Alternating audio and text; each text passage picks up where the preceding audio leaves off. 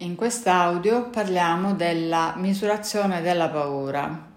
Abbiamo detto che la paura è un'emozione che coinvolge l'organismo nella sua globalità e che viene attivata da una situazione stimolo.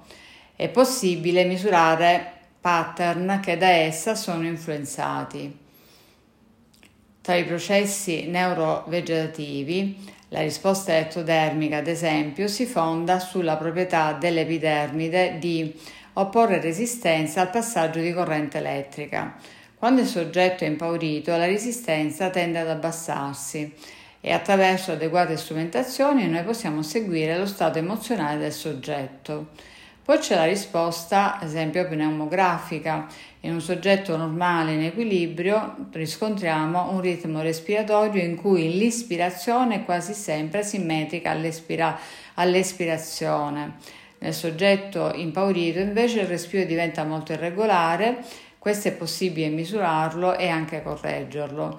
Altro parametro è la frequenza cardiaca che è suscettibile di aumento e anche questa può essere misurata con strumentazioni di biofeedback che ci aiutano ad insegnare al soggetto a regolarizzare il ritmo cardiaco. Poi ci sono i test di performance che invece richiedono l'attenta osservazione da parte di più di un esaminatore. Ad esempio si noterà che le ginocchia tremono, che le braccia sono rigide.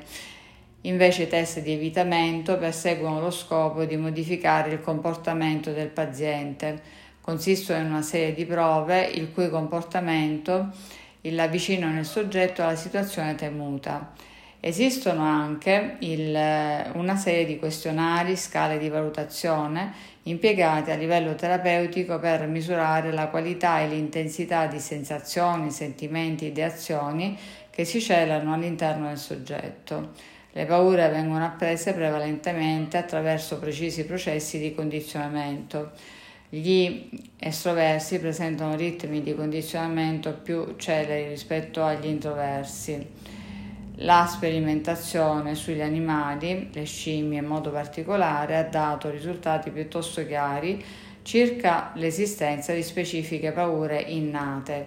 Esistono convergenze nel ritenere che anche nell'uomo le risposte di paura possono essere scatenate da specifiche situazioni stimolo, indipendentemente dall'apprendimento precedente.